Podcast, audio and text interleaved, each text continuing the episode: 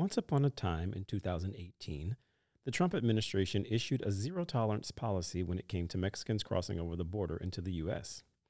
This zero tolerance policy was a contribution to his border protection plan, which was one of the primary platforms on which his campaign was run. The policy was actually very successful, and in just six weeks between the 19th of April and the end of May, nearly 2,000 children were separated from their adult guardians before crossing over the Mexican American border. Detained children were held in detention centers in cages and given less than adequate living conditions. Now they're defecating on themselves with no clean diapers. Many haven't showered in weeks, and their clothes are stained with mucus and urine. Additionally, we have kids, seven or eight, taking care of kids, three or four. And some, if not all of them, don't know if or how they'll ever see their guardians again. These children aren't being given soap or toothbrushes or proper food. America has never seen anything like this before. If only that statement were true. While the nuances of this situation are distinct, this ain't the first time America was a crap show when it came to child imprisonment.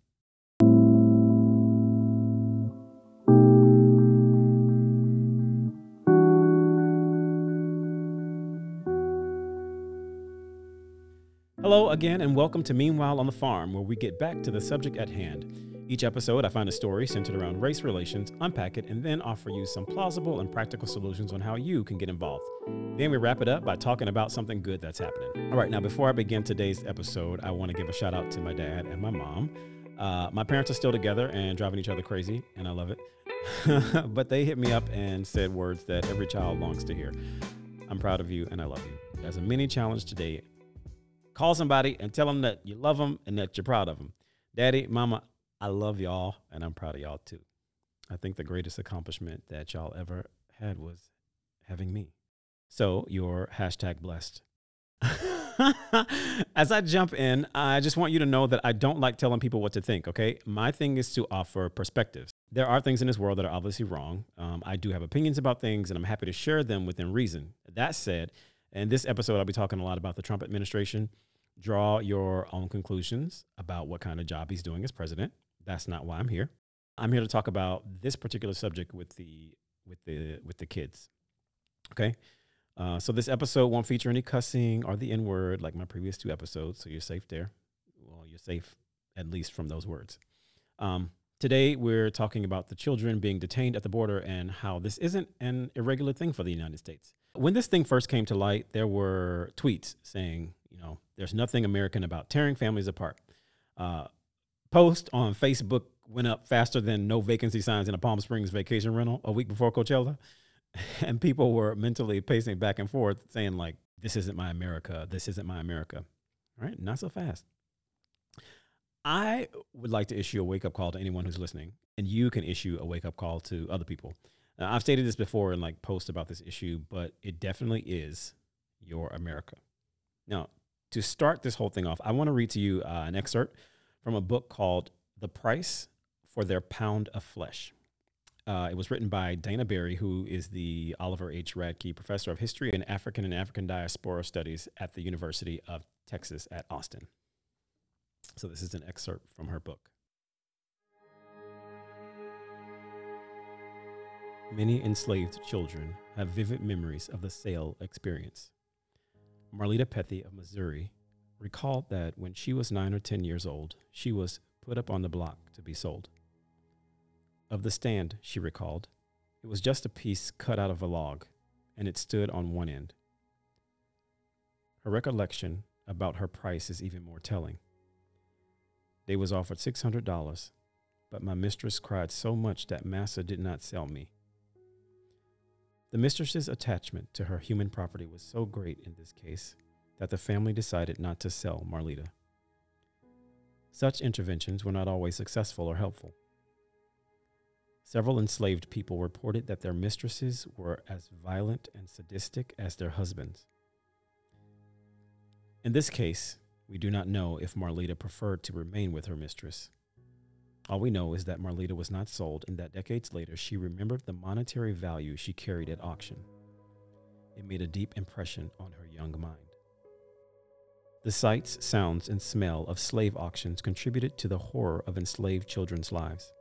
Loud, rhythmic bid calls echoing from the mouths of auctioneers competed with the chatter from potential buyers, the rattling of chains, and the everyday noises of a town center.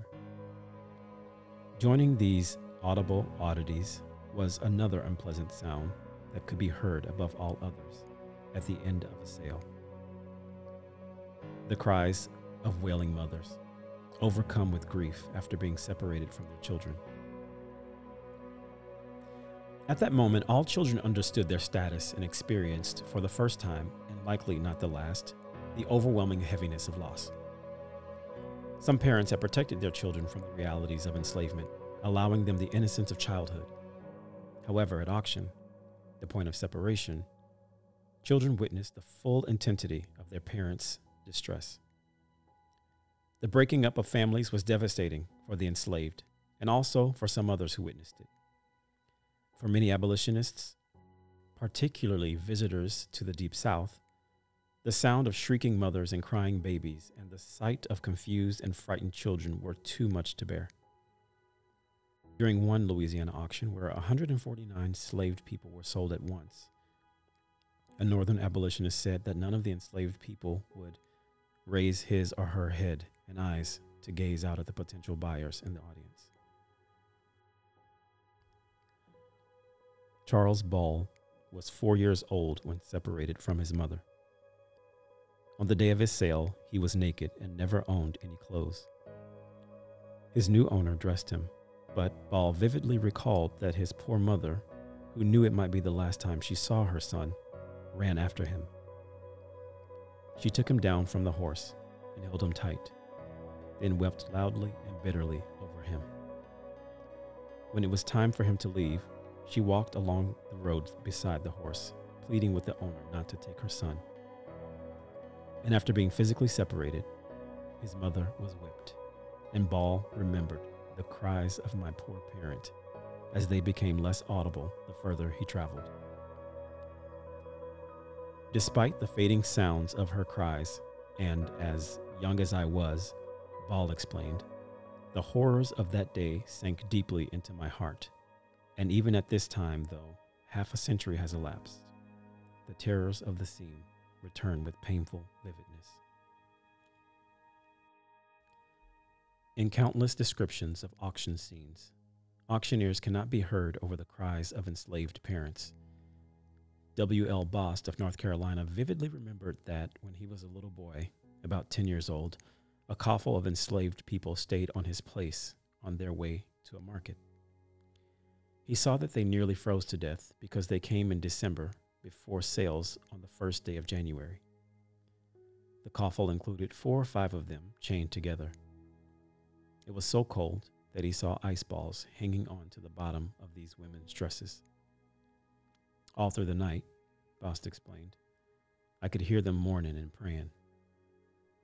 He remembered hearing the auctioneer cry him off as they stood on the block and saw weeping mothers calling for their children and husbands. Martha King also remembered being sold at five years old. She was placed on the auction block with her grandmother, mother, aunts, and uncles. I can remember it well, she told interviewers in the 1930s. A white man cried me off just like I was an animal or varmint or something. King even recalled her monetary value. Old man Davis gave him $300 for me. Their mother's reactions intensified enslaved children's understanding of separation. They witnessed their mother's devastation and helplessness. Fathers, if they were recognized and present, desperately tried to make deals for their families to stay together. These efforts were difficult because, although many sales begin with instructions that families would not be separated, market needs trumped conditions of sale families were often separated.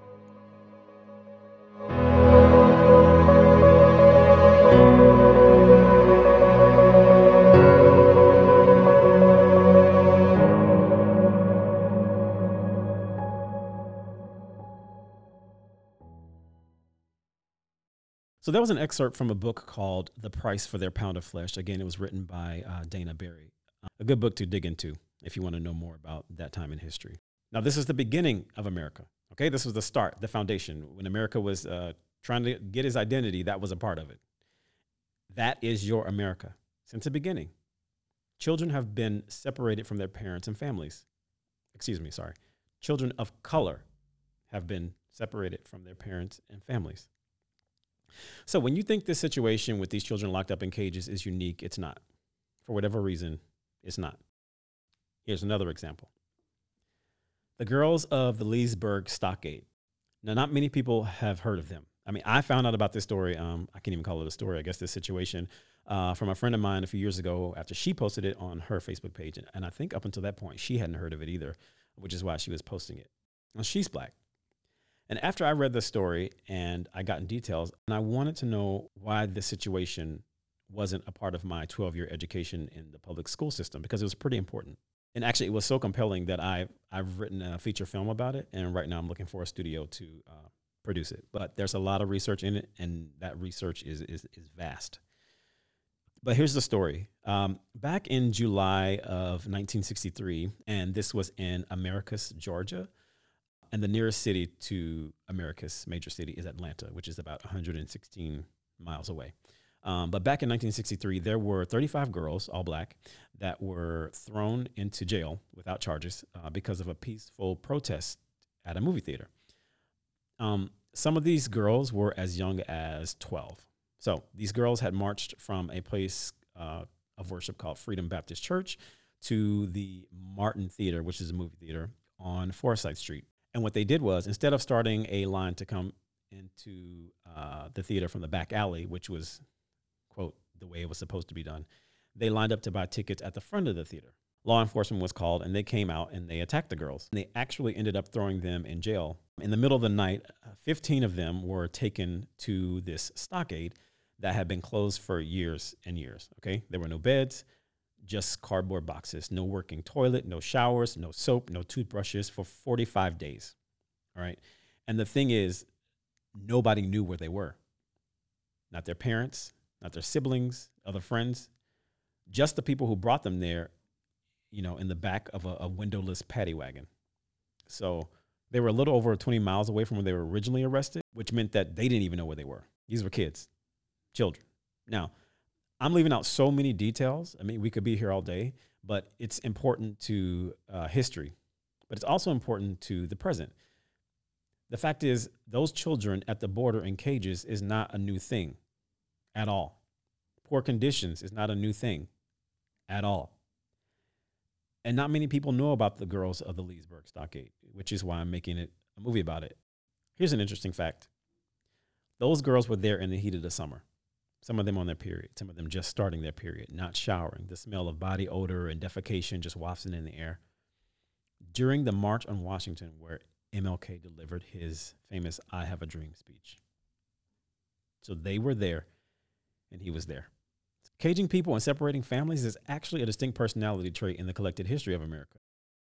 Here's another example. Back between 1942 and 1945, it was US government policy that people of Japanese descent be absorbed into isolated camps. Right? This policy, um, which was called the Executive Order of 9066, uh, which was established by President Franklin Roosevelt during World War II, uh, it came as a counter to Pearl Harbor.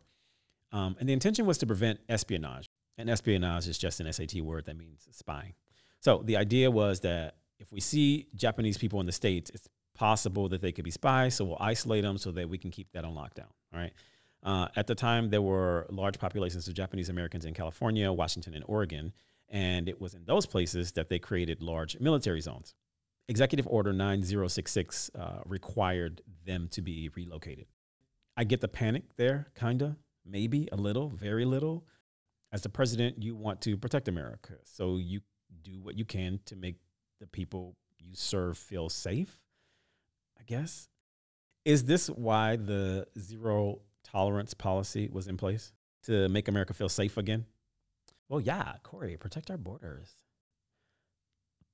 I don't get out to every part of the United States on a daily basis, but I never recall anybody ever saying that they were afraid of Mexicans spying or overtaking the country. I mean, there was the infamous they're bringing drugs, they're bringing rapists. But we definitely had plenty of that already in the States. I mean, just ask Brock Turner and Jacob Anderson. But I'm not sure that people were all against Mexico. I mean, not until this whole wall thing was brought up as an idea of protection based on terrorist attacks by non whites, disregarding mass shootings by whites. Feel me? So, this detention center today, uh, under this zero tolerance program, was to strengthen the borders and make us feel safer from Me- Mexicans. I'm confused. Anyway, back to the Japanese Americans. Japanese Americans, which means that they were already here, they were born in America. About 117,000 Japanese Americans were affected by all of this. All right. And Canada did the same thing. Uh, 21,000 Japanese residents were moved from Canada's west coast. Uh, even Mexico got on board, and there were 2,264 Japanese people moved from Peru, Brazil, Chile, Argentina to the US religious leaders, community leaders, it didn't matter. Like your assets were frozen, you were arrested without evidence, and you were transferred without being able to let your families know for the rest of the war. Homes were searched and, and looted. And, and now Hawaii had a large Japanese population as well. So some residents there were arrested and sent to camps. There was a lieutenant general by the name of John L. Dimwit. Sorry, DeWitt. And he was absolutely afraid of Pearl Harbor happening again. So what he did was created a fake report, and in this fake report, he blamed damages to things on Japanese Americans. And just so you know, the truth came out that it was actually a bunch of cattle. He'd originally planned on blackballing the Italians and the Germans, but the Japanese were a hot topic. I mean, look at him, little opportunist, Lieutenant General John L. DeWitt, trying to get his get his popular on. Well, it worked. He got his way. And anyone who was 116th Japanese was evacuated, including 17,000 children. They were sent to configured fairgrounds, racetracks, horse stalls, cow sheds, a livestock exposition facility. For the record, in 1988, Congress attempted to apologize to any Japanese interns there with a 20 to 20 $2,000 award. We're talking about three years between open and close. Now, conditions weren't awful, except for the occasional killing of a Japanese American in that place. Um, but the separations and encampment of individuals was still a thing. And that's what we're, we're talking about. Let's talk about the kids who are locked up today. First of all, people out here tossing out the word immigrant like it's a three day old pair of athletic socks, like it's a, a filthy term that deserves to be ranked down there with a slur, like it's a bad thing. It's not. By definition, an immigrant is a person who comes to live permanently in a foreign country. That's it. No more, no less. The only requirement to be an immigrant is to go from one country to another with the intention of living there permanently. Like in a few months, I will be an immigrant to Canada. I'm kidding, but sometimes I wish I wasn't. So that's an immigrant. Immigrants are doing nothing wrong. They just want to move. Okay. Now, there is something called a migrant, which is someone who tries to come illegally. We'll get there. Well, I don't mind them coming over. I just want them to do it right. Okay, so you want them to do it right. You don't mind them coming over here. You don't mind them being here. You just want them to do it right. So in the meantime, you put them through hell like this? Is is that right? FYI, America is funding this. And now there's a request coming through for billions of dollars in relief. And the idea now is to build more of these things. Lord help us. How did this whole thing start? Let's take it back. All right, this is a short history of immigration detention found on freedomforimmigrants.com. All right, the year was 1790. The Naturalization Act was born, and it said that the U.S. citizenship may be granted to free white persons of good moral character. That means half of y'all will already be immigrants to another country. This effectively excluded Native Americans from whom land was stolen, slaves, indentured servants, free blacks, and Asians.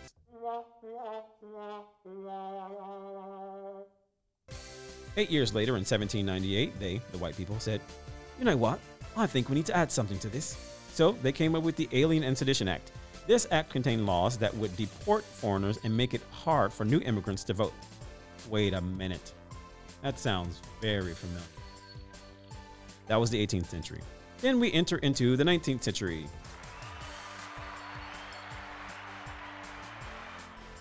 In 1823, Johnson versus M'Intosh. There was ruling that established the U.S. government's sovereignty over Indian law and land based on the doctrine of discovery, aka European colonization of the New World. Basically, let's make it legal to steal in this land that we stole. Great. Good job, guys. Naturally, Native Americans were kind of upset. Imagine being in your home for years and then someone breaking into your windows and pushing you off your sofa and throwing out your photo albums and your grandmother's dishes and saying, Oh, my bad, you don't live here no more. So, in 1830, good old, this ain't American, America created the Indian Removal Act. This act set into motion decades of forced removals of Cherokee, Muskogee, Seminole, Chickasaw, Choctaw, and Ponca Native American nations from the southeastern United States, known as the Trail of Tears.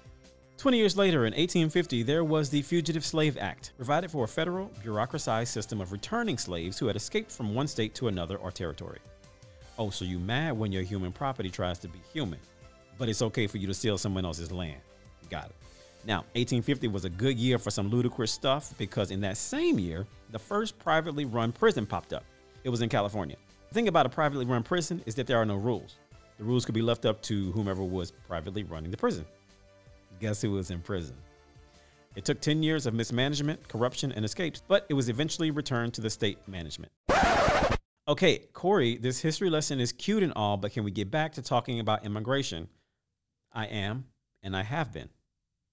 White people did not have this land.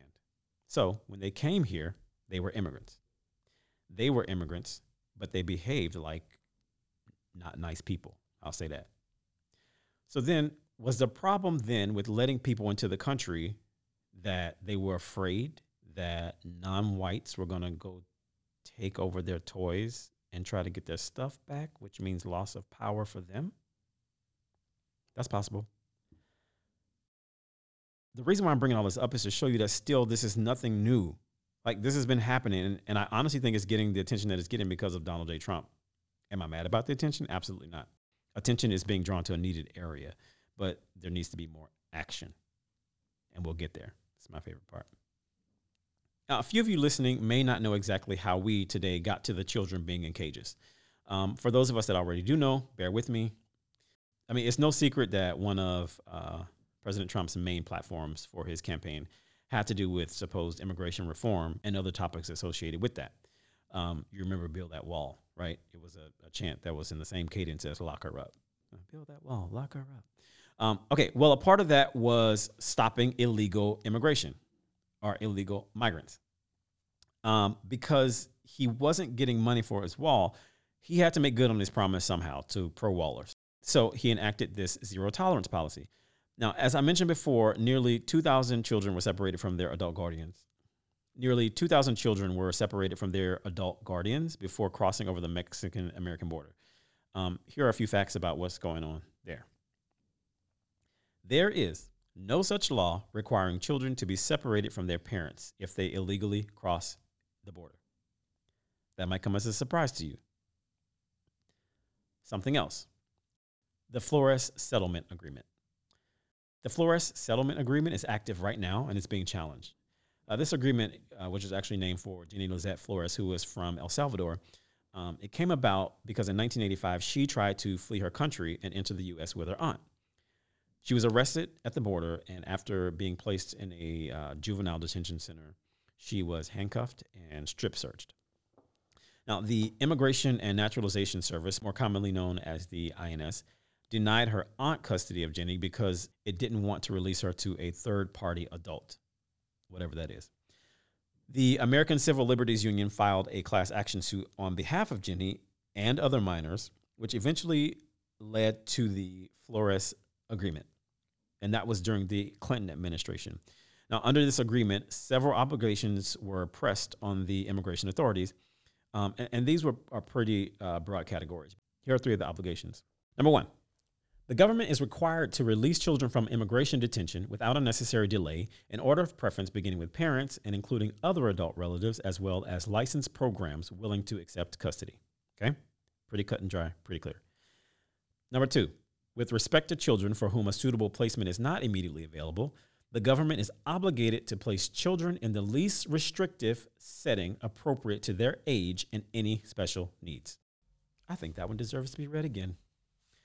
With respect to children for whom a suitable placement is not immediately available, the government is obligated to place children in the least restrictive setting appropriate to their age and any special needs. Number three, the government is required to implement standards relating to the care and treatment of children in immigration detention. Wait, it sounds like they're breaking the law ish. I mean, what's been happening is loopholes, all the loopholes and, and a blatant disrespect for this agreement that was set up. Last fall, this administration proposed changes that would pretty much terminate the Flores settlement agreement. Uh, one of those changes is subjecting children to indefinite detention, as we're seeing here. So they're already taking that liberty. There are a bajillion other things that are being proposed, and this would be an 18 hour podcast on what those thing changes are and uh, what they mean. But you can actually view a copy of what the Flores Agreement is um, if you uh, were to Google it online. No matter how you slice through it, though, it boils down to one thing immigrants are under fire. And when these children get to be reconnected with their parents and family members, any of the family members in the U.S. illegally more than likely won't come forward for the children out of fear that they'll be arrested and deported. And then what happens to the kids? That leads to longer stays for them, possibly in those shelters. Here's the thing let's say that this thing blows over and it's time for children to be reconnected with their parents or, or guardians. Now, I tried to find the number of kids being detained. They've lost count, so there isn't an accurate number. But still, just how do you suppose we do this? It's incredibly difficult for families to reunite once they make their way through this because there's no formal protocol that ensures that separated migrant families are deported back to their home country together. That's right. As of the recording of this podcast, let me look at the date, the 26th. The June 26th, there is no formal plan in place to figure out how to get these children reconnected and reunited with their parents. As a matter of fact, in existence right now, there are at least three tender age shelters in South Texas where the government has been placing the youngest migrant children. The three centers are located in Combes, Raymondville, and Brownsville. Like overall, the number of centers it's increasing. Last week, the Trump administration announced the creation of a new quote tent city just outside of El Paso that would house between 1,000 and 5,000 kids. And the government is also reportedly construction a fourth tender, tender age uh, shelter located in an abandoned warehouse in Houston that would house up to 240 children. Well, Corey, President Trump did sign an executive order that was meant to stop the separation of children from families. Two things wrong with that. One, this means families will be jailed together. Now, I know that this country has some pretty strong patriots that won't really care about that. Fine, be that way. But number two, it does nothing for the children that have already been separated from their families. I'm going to tell you a story about a group of those kids that have been separated from their families. This has to do with the conditions. Uh, 25 students at the border were put in a cage. Six of them, lice. Um, they were given some lice shampoo and two combs. Now, for those non pigmented members of the audience, if somebody with lice asked you to share your comb with them, you probably wouldn't. I mean, and they would probably sound like, hey, Tammy, get your own comb. But these six non quarantine children had to share a comb. At some point through this process, one of the combs got lost. The Border Patrol was so mad that as punishment, they took away the kids' mats that they were sleeping on and those already sorry ass aluminum blankets, and they were forced some of them to sleep on the floor. Wait a minute, does that count as a cuss word? Dang it. I was doing good. I almost made it through, y'all. Sorry. But apparently, conditions like these are fine, though. Like Sarah Fabian, a Trump uh, administration lawyer, who, by the way, got a federal judge to delay a deadline for reuniting 101 children under the age of five until after a weekend because she had to go dog sit. Okay, please tell me that you can hear my blood percolating and my eyes rolling back towards Sepulveda. I'm not even nowhere near Sepulveda. Yes, I said dog sit. This child of God said that sanitary conditions do not, I repeat, do not include sleep, soap, or toothbrushes. I would like to see how her opinion would change if she hired a chef to prepare her food, but not use soap when he washes his hands. If he gonna wash his hands at all. Okay. or her gynecologist. Like, no, no, no, no. You know what? Don't wash your hands. Just get in there. Uh, yeah, just get in there. I think she might have a problem with it. Then I like to take away her toothbrush. Okay. Um, lawyers who visited uh, a detention center in El Paso, Texas in June of 2019 uh, described that there was inadequate food, water, and sanitation for 250 minors. That means people under 18. They also described an eight year old caring for a small four year old and that up to 25 children could have the flu. Some of the children held in detention arrived uh, at the border alone, while others were actually separated from families per the Trump administration policy that I mentioned earlier. At least 24 adults and six children have died in U.S. custody under these border policies. An interpretation of what Sarah is saying is it wasn't decided then what sanitary conditions meant. So it means what she's saying it means. She's also saying that the reason why the agreement doesn't say what sanitary conditions meant is because the parties who came up with the agreement then couldn't agree on what sanitary conditions meant. Now, there was a judge who happened to think that it wasn't defined because some things are just common sense. Like my grandmother say, baby, common sense ain't so common. She was right. I bet if these kids were gorillas or Bengal tigers or Sarah's dog, people would care. Maybe we can convince people that they are. I mean, they are already in cages. Now, I'm not talking about the listeners here who actually feel things inside of their heart. I know that there are people who are hearing this right now that are infuriated and are enraged. Um, and I, I, I say that to you in solidarity. I bet if these kids were animals, there are people who aren't paying them mind would actually start to pay them mind, which is a very sad indication of where we are right now. you mad or no? All right, I'm going to get you to your action steps. But first, let's circle back around to this judge who let her off for doggy duty. This judge, who actually did have harsh words for the policy, uh, I'll give him that. Uh, his name is Judge Dana Sabraw. I don't know if I'm pronouncing that correctly, but it's S A B R A W. Now, I don't know why he let Sarah off the hook to attend to her dog and not this case. Uh, if you know me, you know I'm not heartless. I get it. But Judge Dana actually surprised me here. And here's why because his mother is Japanese, which means that he is Japanese. His parents met while his dad was stationary in Japan during the Korean War. Uh, remember how we talked about Japanese Americans from before and how they were, you know. Judge Dana is ordering the Department of Health and Human Services to pay for the cost of reuniting migrant parents with children. And Sarah's got so much things to say. She said that was a huge ask. Well, Sarah, you certainly didn't think it was a huge ask to separate them. We think you need to keep that same energy when you're in the process of correcting your mess. Y'all, these kids are going to write books. I mean, maybe. And it, it kind of makes me wonder what history books will say if they're going to tell the complete truth. Because already uh, there are books in Texas that want to say that slavery wasn't the cause of the Civil War, that that was a side issue, and that it was more about states' rights. Get real. I just wonder how they're going to record this in history we have got to stay sensitized. We hear these stories all the time and we get desensitized and we go, oh, there it goes again. There it goes again. But we've got to stay sensitized. The desensitization to issues like this contributes intrinsically to the growth of said issues. The less sensitive we become, the less inclined we are to change it. So, I share all of that information so that you are informed and so that you know why you're taking the action steps that I'm going to spell out for you. Yes, some of the children have been released, but that's just an improvement. And in life, when you improve, that's not the time to quit. That's the time to gain momentum, which means you got to press in harder. You can literally help reroute this country. And that's got to be a good feeling. Okay. So here is the list.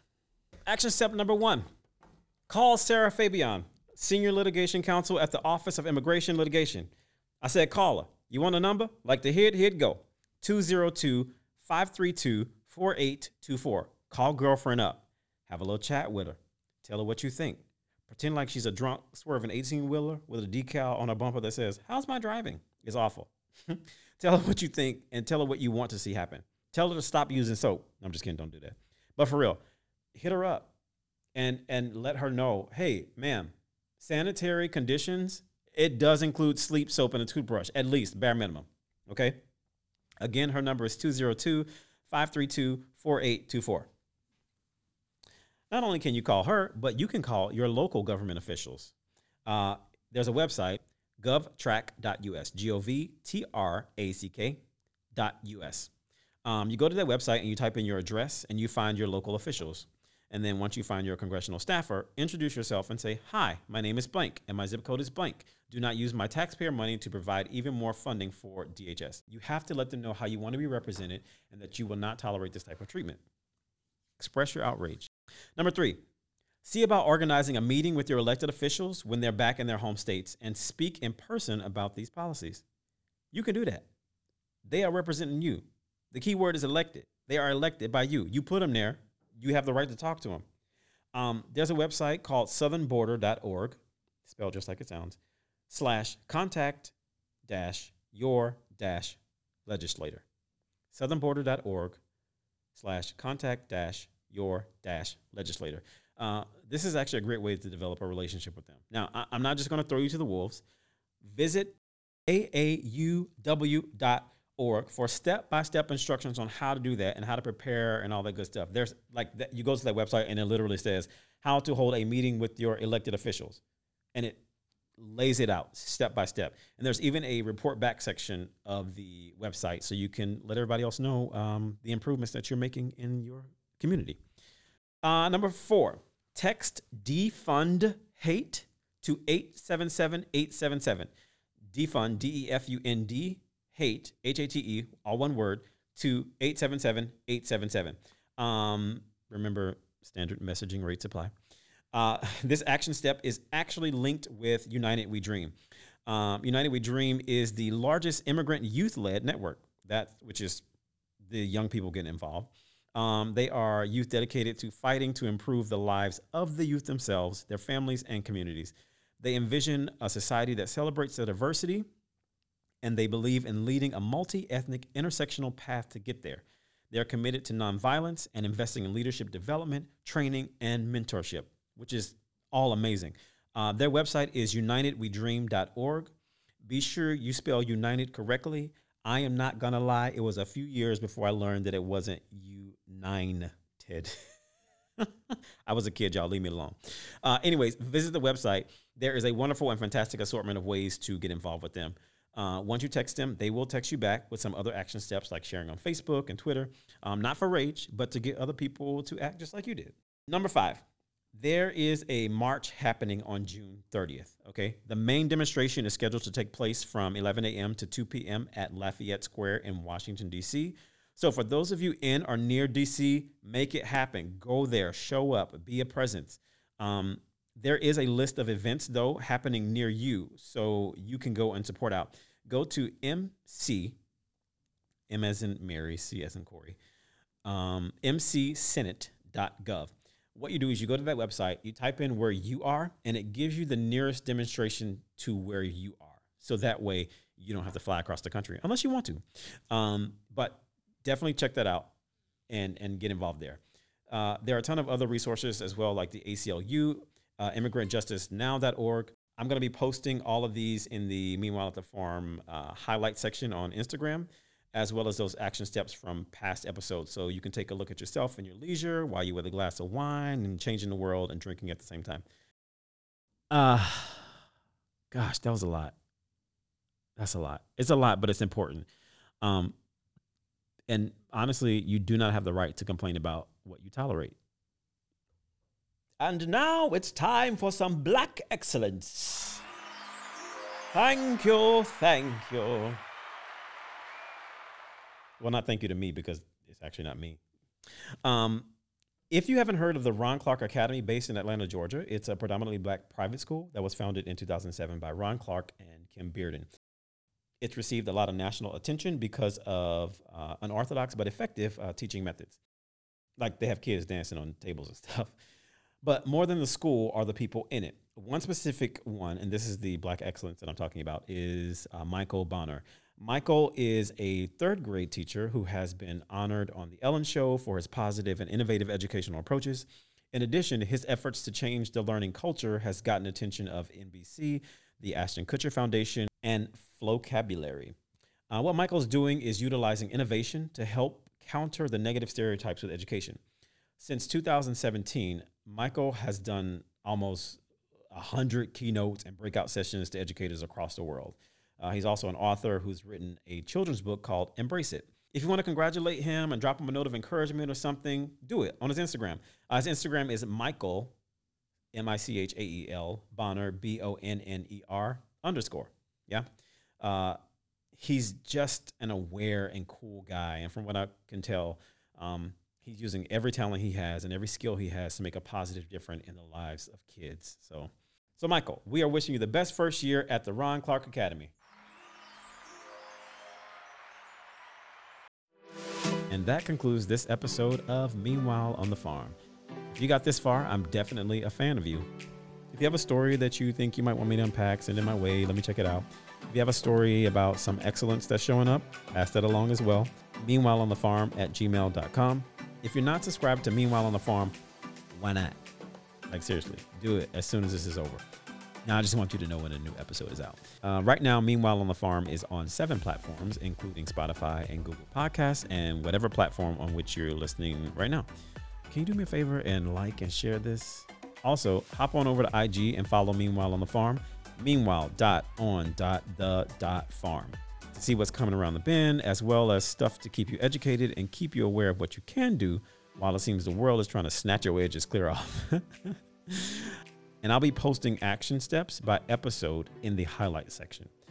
I am a one man show with researching and editing and recording, and that takes a good amount of time. And I'd love to get a research assistant. So if you feel so inclined to become a monthly sponsor, I will dance at the very next baby christening you attend. I promise. But hey, no pressure. Either way, I won't stop bringing you the goods. Again, I'm Corey. This was Meanwhile on the Farm. I appreciate you listening so much. There's a light on the inside of you. Let it out sometime because there's only one like it, and I think that's where true beauty lies. And remember, if you're silent, it speaks volumes. Peace.